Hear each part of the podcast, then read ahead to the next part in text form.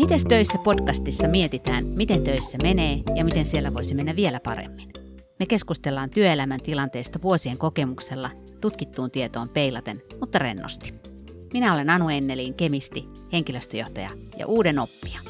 Ja minä olen Susanna Söderlund, viestinnän ammattilainen, jonka intohimona on luoda tarinoita yritysten arjesta. Tervetuloa mukaan. No, mites töissä? No mä pidin viikolla yhden yhteistyö työpajan suhteellisen isolle porukalle ja, ja nyt tietysti verkossa. Ja kyllä jännitti. Kaikenlaista kun pitää ottaa huomioon ja, ja pahin pelko oli tietysti, että riittääkö kaista. Pysyykö kaikki linjoilla ja, ja olisihan mä tietysti itsekin voinut tippua linjoilta. Mm. Ja aikaa tällaisissa ei tietenkään ole yhtään hukattavaksi. Mutta siis onneksi kaikki meni tosi hienosti ja ja täytyy kyllä sanoa, että olin mä kyllä aika lailla semmoinen kuin kuivaksi puristettu rätti sen jälkeen. Joo, voin hyvin kuvitella. Iloinen toki, mutta ihan puhki. Kun se on omanlaisessa taiteella ei saada porukka osallistumaan ja keskustelemaan ryhmissä ja vielä samaan aikaan, kun piti huolehtia, että teknisesti kaikki toimii ja ihmiset pysyy mukana ja piti itsekin vielä osallistua keskusteluun ja sitten ohjata sitä. Mutta nämä verkossa tapahtuvien tapaamisten perustaidot on kyllä hyvä hallita ja, tai opetella itse kunkin. On näissä sitten osallistujana tai sitten järjestäjänä. Erityisesti jos on myyntitehtävissä esimies tai projektipäällikkö tai muuten vastuussa useamman henkilön yhteistyössä työstä, sillä, sillä niin kun nämä hyvät yhteistyövälit, ne edellyttää luottamusta ja se syntyy, kun tavataan ja opitaan tuntemaan toisemme – ja luottamus on tosi tärkeä asia työelämässä, niin kuin tietysti myös muissakin ihmissuhteissa. Mm. Mitä luottamus sun mielestä on? No ensinnäkin luottamus on töissä kaiken tekemisen perusta. Ja luottamus on myös hyvän bisneksen alku ja juuri ja edellytys. Tästä on hyvä esimerkki Hararin Sapiens-kirjassa, jossa kerrotaan muuten myös kuinka pankkijärjestelmä syntyi pyhiinvaellusmatkojen sivutuotteena – mutta siellä kerrotaan, kuinka Alankomaat onnistui 1500-luvulla 20 vuodessa nousemaan Euroopan rikkaimmaksi valtioksi. Silloin hallitsevat Ranska ja Espanja ei ollut luotettavia.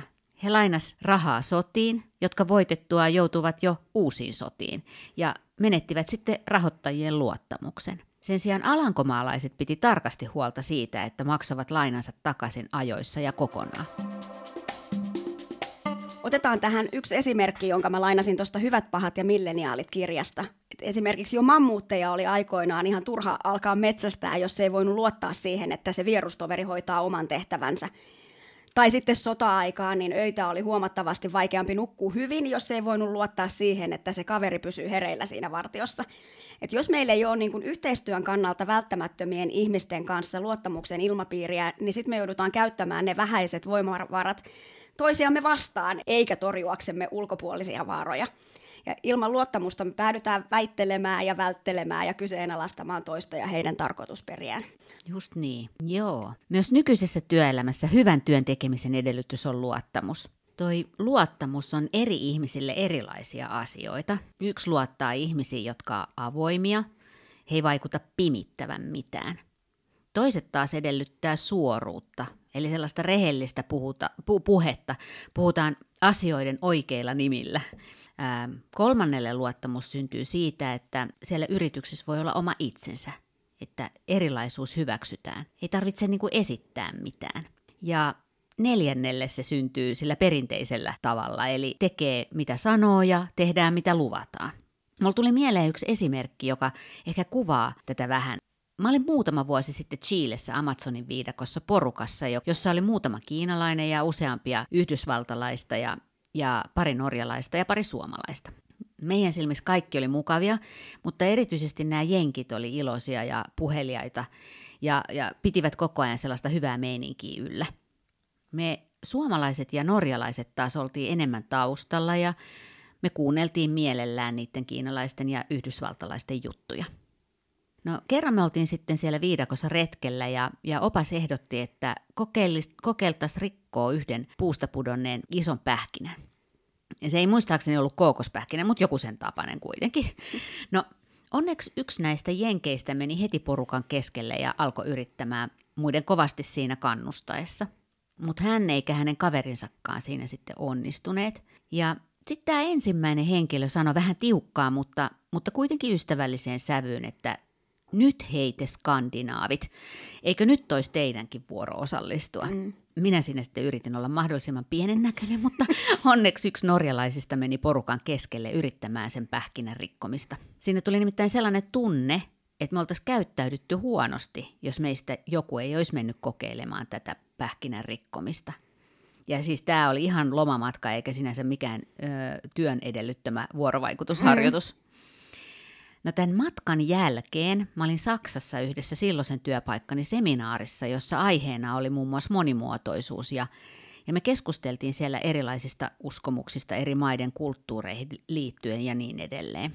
Tätä seminaaria veti yhdysvaltalais-saksalainen organisaatiopsykologi, semmoinen kuin Randall Birnberg, ja hänellä oli tietysti kertoa monia omakohtaisia kokemuksia saksalaisen ja yhdysvaltalaisen kulttuurin eroista. Erityisesti siitä, miten eri tavalla saksalaiset ymmärtää luottamuksen verrattuna vaikka Suomeen ja Yhdysvaltoihin.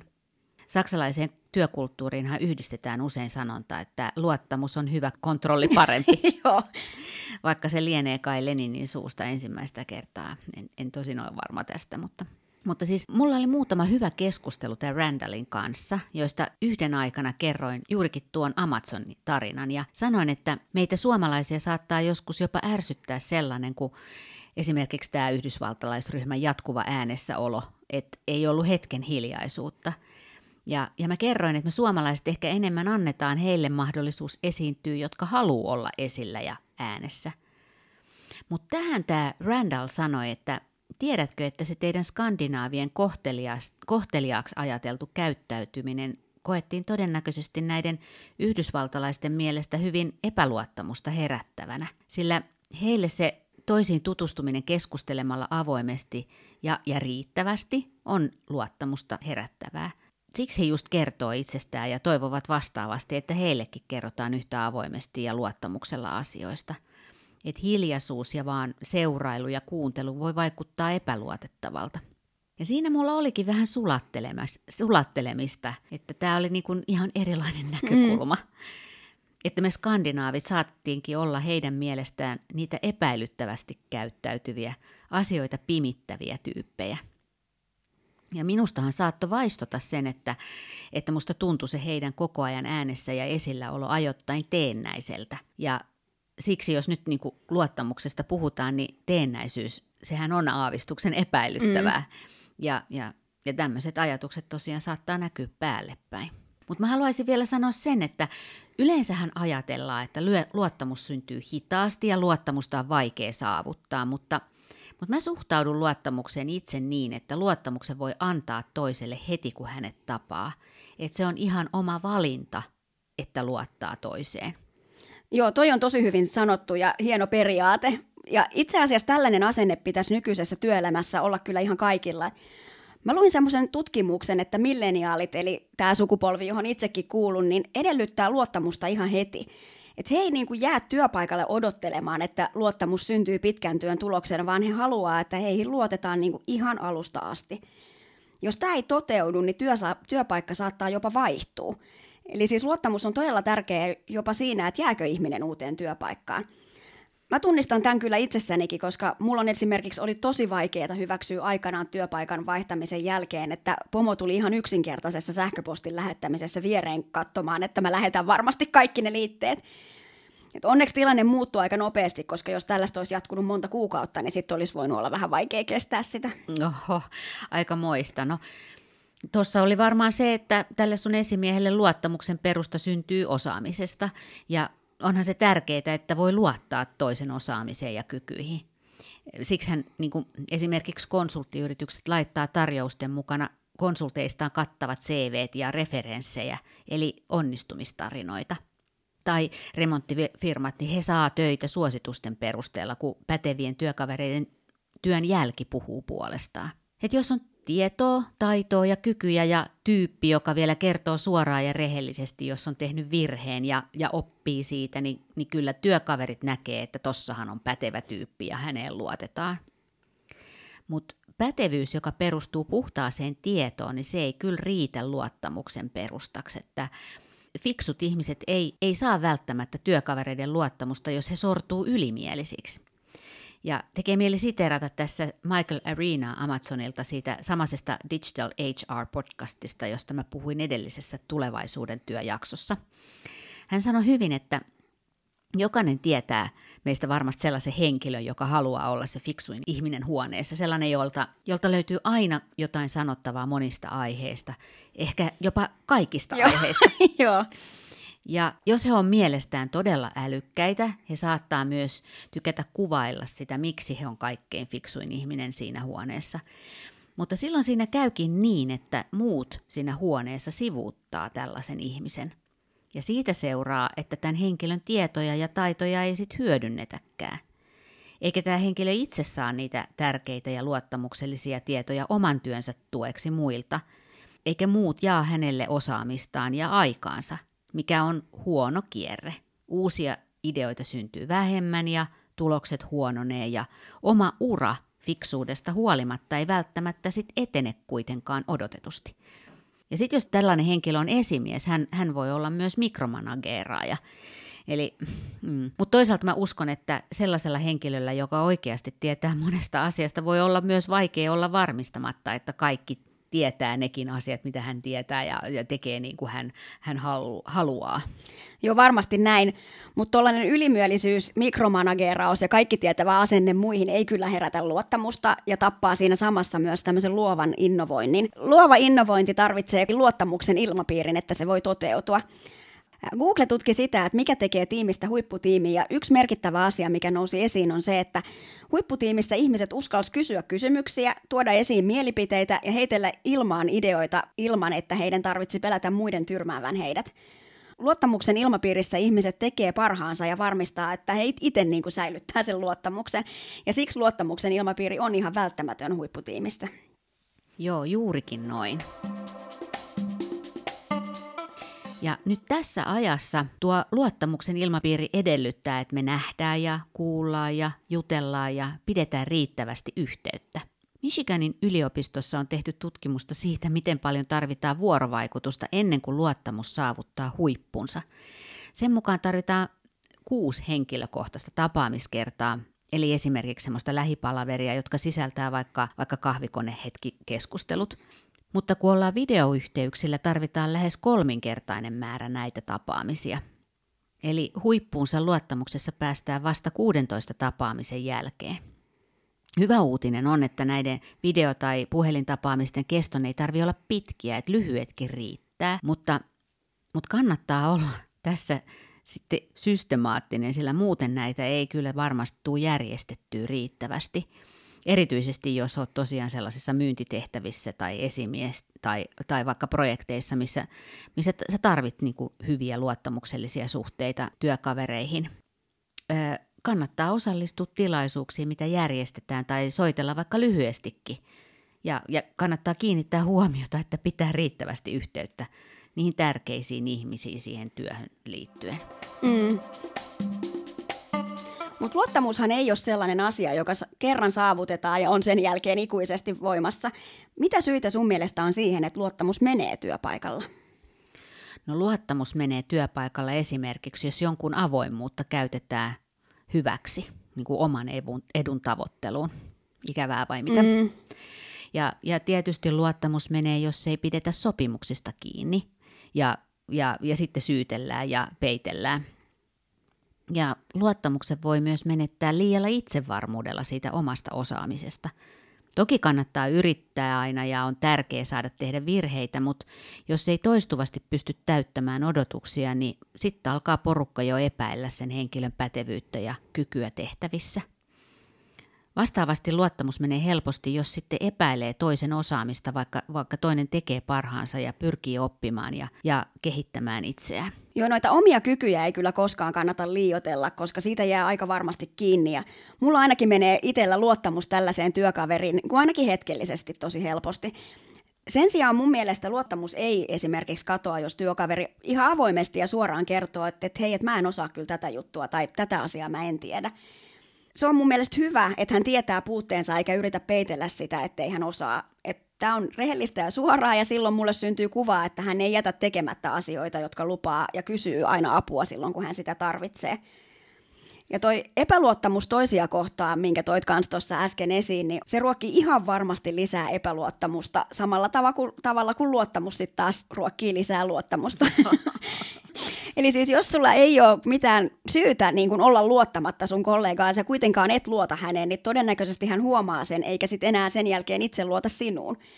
Siksi mun mielestä on tosi hyvä lähtökohta, että pyrkii luottamaan kaikkiin uusiin ihmisiin heidät tavatessaan, niin kuin sä tuossa aikaisemmin jo sanoitkin. Joo, ja tämä ei varmasti ole kaikille helppoa. No ei ole kyllä, kyllä sen kanssa itse, itsekin joutuu välillä tekemään töitä. Mutta jos mietitään, että miten luottamusta voi työpaikalla herättää, eli mitä siis ihan jokainen voi itse tehdä ollakseen luottamuksen arvoinen, niin mun mielestä kyllä paras tapa on tehdä se, mitä lupaa. Eli ei kannata huolimattomasti luvata jotain, jos tietää, ettei siihen ole välttämättä aikaa. Et parempi on keskustella avoimesti, että onko mahdollista saada projektiin tai tehtävään apua tai lisäaikaa. Ja sitten kun on luvannut tehdä jotain, niin kannattaa varmistaa, että ihan oikeasti pystyy sen asian tekemään. Eli, eli varaa ihan kalenterista aikaa projekteille, jotta sitten kalenteri ei täyty muulla. Ja toinen, mikä mun mielestä on hyvä tapa herättää luottamusta, on olla ajoissa kokouksissa ja muissa tapaamisissa. Et se osoittaa muille, että, että arvostat heidän aikaansa ja sit samalla on, heidän on myös helpompi luottaa siihen, että teet mitä lupaat ja ajoissa. Jos luottamus on työpaikalla menetetty työkavereiden välillä, pomon ja alaisten välillä, henkilöstö ja johdon välillä tai millä tahansa tasolla, niin se on konflikti. Ja työpaikan konflikteja ei mun mielestä koskaan kannata jättää ratkomatta. Miten sä lähtisit palauttamaan luottamusta?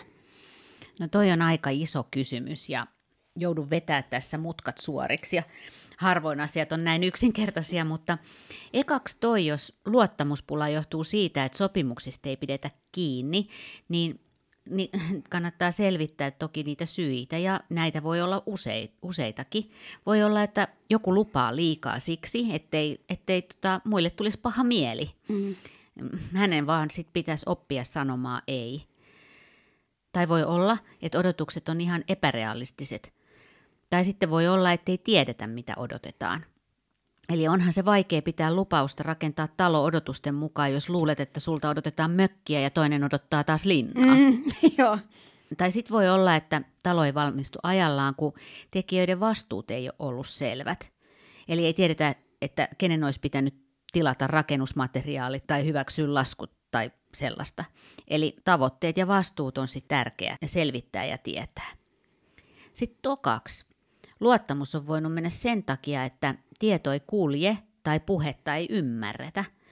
Et joskus toki tietoa saatetaan pihdata ihan tahallaankin, mutta usein tiedonkulun puute johtuu ihan vaan siitä, ettei ymmärretä kertoa asioita tai, tai vaan inhimillisesti unohdetaan.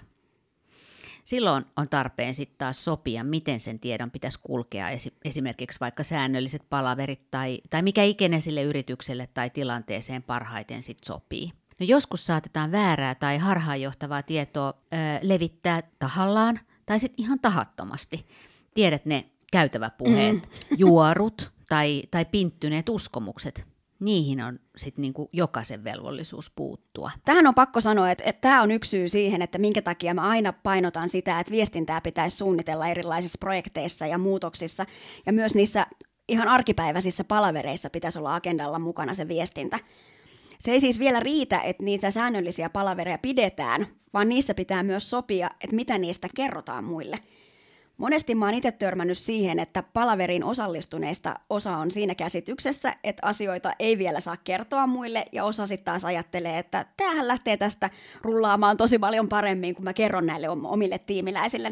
Molemmilla on siis hyvät tarkoitusperät, mutta lopputulos on se, että toinen tiimi tietää asiasta ja toinen ei jolloin tietysti sille, joka ei tiedä, niin syntyy kuva, että pimitetään tietoa ja luottamus menee. Ja kaikki on niinku ihan turhaa, koska ei vaan ole siinä palaverissa tullut sovittua siitä, että kerrotaanko me tästä muille vai ei. Joo, toi on varmasti aika, aika yleistä ja, ja, ja toki ikävää.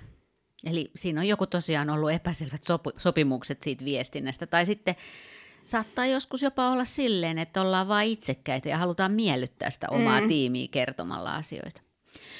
Mutta kolmas iso asia, joka saattaa romahduttaa työpaikalla luottamuksen, on toi aiemmin mainittu. Eli jos ihmiset ei luota toistensa osaamiseen. Ikävää tässä on se, että se osaamisen epäily koetaan yleensä semmoisena arvostuksen puutteena.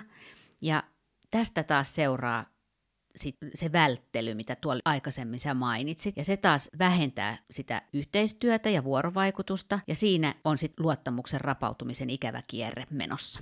Mm.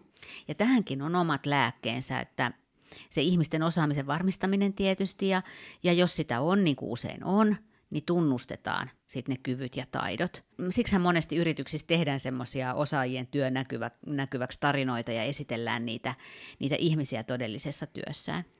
Mutta silloin on tosi hankalaa, kun sekoitetaan mielipideerot osaamisen puutteeseen. Eli karrikoidusti, jos et pidä jostain henkilöstä, vaikka hänen puhetyylistä, tai jos joku henkilö tekee työnsä eri tavalla kuin sinä tekisit, tai hän tekee päätöksen, josta et ole samaa mieltä. Saatat harmistuksissa sitten sanoa, että, että hän ei osaa mitään. Kun tätä sitten toistelee, niin saatat alkaa uskoakin siihen ja pahimmillaan levitä tätä ajatusta eteenpäin. Jos tämmöistä esiintyy työpaikalla, niin luottamusta voi lisätä, jos, tämän, jos nämä henkilöt pääsee tekemään töitä yhdessä ja, ja oppimaan toinen toisiltaan. Siinä olisi kyllä hyvä kuitenkin olla sellaista keskinäistä arvostusta, muuten se yhdessä tekeminen on vasten mielestä, eikä se, se suju hyvin, eikä tietoa välttämättä jaeta riittävästi. Mutta jos sulla on epäilyksiä sun työkaverin osaamisesta, niin mä kannustasin kovasti ottamaan aikaa ja tekemään hänen kanssaan jotain yhteisiä töitä ja tehtäviä, vaikka, vaikka kiire olisikin. Se yleensä selvintää, että miten niitä töitä parhaalla mahdollisella tavalla kannattaa tehdä ja miksi ne ihmiset siellä työpaikalla on tehneet sellaisia valintoja tai päätöksiä kuin on tehneet. Esimerkiksi sen, mitä sä sanoit, että, että sun esimies tuli tarkastamaan, että oot sä lähettänyt ne liitteet, niin Sehän saattaa olla, että hän on vaikka itse aika just tehnyt muutaman kerran sen virheen, että unohtanut lähettää liitteet niille, niille vastaanottajille ja hän haluaa vaan varmistaa, että se ei toistu. Ja kyllähän mullakin sitten, kun hän lopetti sen, niin mä tajusin tot, toki itse, että nyt, nyt se luottamus on syntynyt. Kyllä, kyllä. Joo. Sitten voi myös niin kuin oikeasti kiinnittää huomiota siitä, mitä ajattelee sen toisen ihmisen osaamisesta. Jos uskot, että hänellä on osaamista ja ja että te voitte oppia toinen toisiltanne, niin silloin puhut hänelle luonnostaan luottamusta herättävällä tavalla. Epäluuloinen ihminen sen sijaan puhuu tavalla, joka lisää epäluottamusta. Eli tähän puhetapaan ja siihen omaan ajatteluun ja siihen omaan suhtautumiseen työkavereihin, niin siihen jokainen voi itse kiinnittää huomiota ja ihan oikeasti vaikuttaa. Joo, ja niin kannattaa tehdäkin. Ja jos jostain syystä tulee sellainen olo, että, että nyt mä en kyllä luota tuohon tyyppiin ollenkaan, niin, niin siinäkin kannattaa pysähtyä ja arvioida tilannetta kriittisesti. Että et miksi mä en luota häneen? Että onko kyse oikeasti jostain tapahtuneesta asiasta, kuten esimerkiksi raportista, jota hän ei tehnyt määräaikaan mennessä, vaikka lupasi, vai esimerkiksi vaan ihan tunteessa, että tuossa tyypissä on jotain epäilyttävää. Niin, tai tai voi miettiä, että, että tota, onko mä kuullut vain jotain ju- juoruja. Ja... Aivan. Niin kannattaa aina vähän kyseenalaistaa niitä omia negatiivisia ajatuksia, eikä tehdä niin kuin ainakaan ylimääräisiä tulkintoja sellaisista asioista, mitä ei välttämättä ole edes oikeasti tapahtunut tai mitä hän ei ole tarkoittanut. Jos esimerkiksi joku henkilö ei katso sinua silmiin puhuessaan, niin, niin voi ensimmäisenä tulla jollekin mieleen, että hän vaikka valehtelee. Mutta syitä voi olla aika monia muitakin. Esimerkiksi ihan ensimmäisenä tulee mieleen, että hän voi olla vaikka tosi ujo.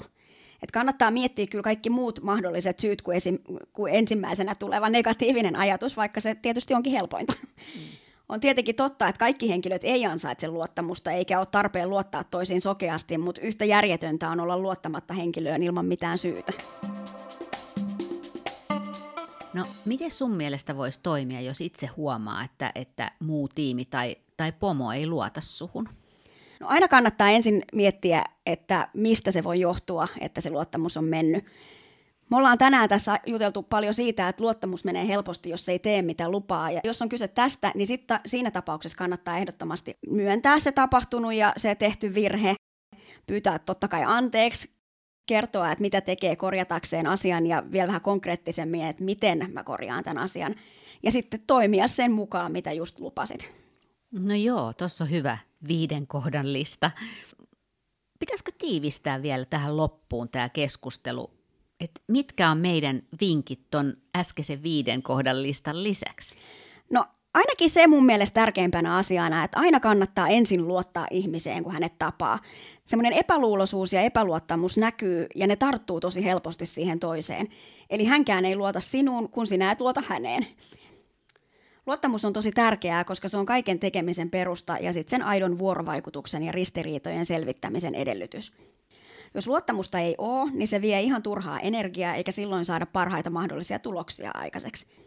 Luottamus syntyy, kun tehdään mitä luvataan, ollaan avoimia ja rehellisiä ja luotetaan itse muihin. Joo, ja lisää luottamuksesta voi lukea esimerkiksi kirjasta, mitä mä tänään on tässä vähän siteerannutkin, Valmentava johtajuus, jonka on, on kirjoittanut Marjo-Riitta Ristikangas ja Vesa Ristikangas. Ja sitten jos sulla on mahdollisuus katsoa LinkedIn-koulutuksia, niin aiheesta on linkkarissa tosi hyvä kurssi nimeltä Building Trust. Joo, tämä keskustelu taisi tänään olla tässä, mutta mm. mistä me seuraavalla kerralla juteltaisiin? No kun puhuttiin tuosta mikromanageerauksesta, niin pitäisikö puhua byrokratiasta vähän ja mitä hyötyä ja haittaa siitä on? Se liittyy vähän nimittäin tähän luottamukseen. Ja monessa yrityksessä byrokratiasta yritetään päästä eroon, mutta miksi ja miten, niin se voisi olla mielenkiintoinen keskustelun aihe. Joo, maltan tuskin odottaa tätä meidän seuraavaa keskustelua. Hyvä, kiitos sulle. kiitos. Käykää ihmeessä antamassa arvosana meille omassa podcast-sovelluksessanne. Ainakin Apple Podcastissa voi näppärästi antaa tähtiä omille suosikkipodcasteilleen. Palautetta voi antaa myös somessa hashtagillä mitestöissä. Me luetaan sitä tosi mielellämme.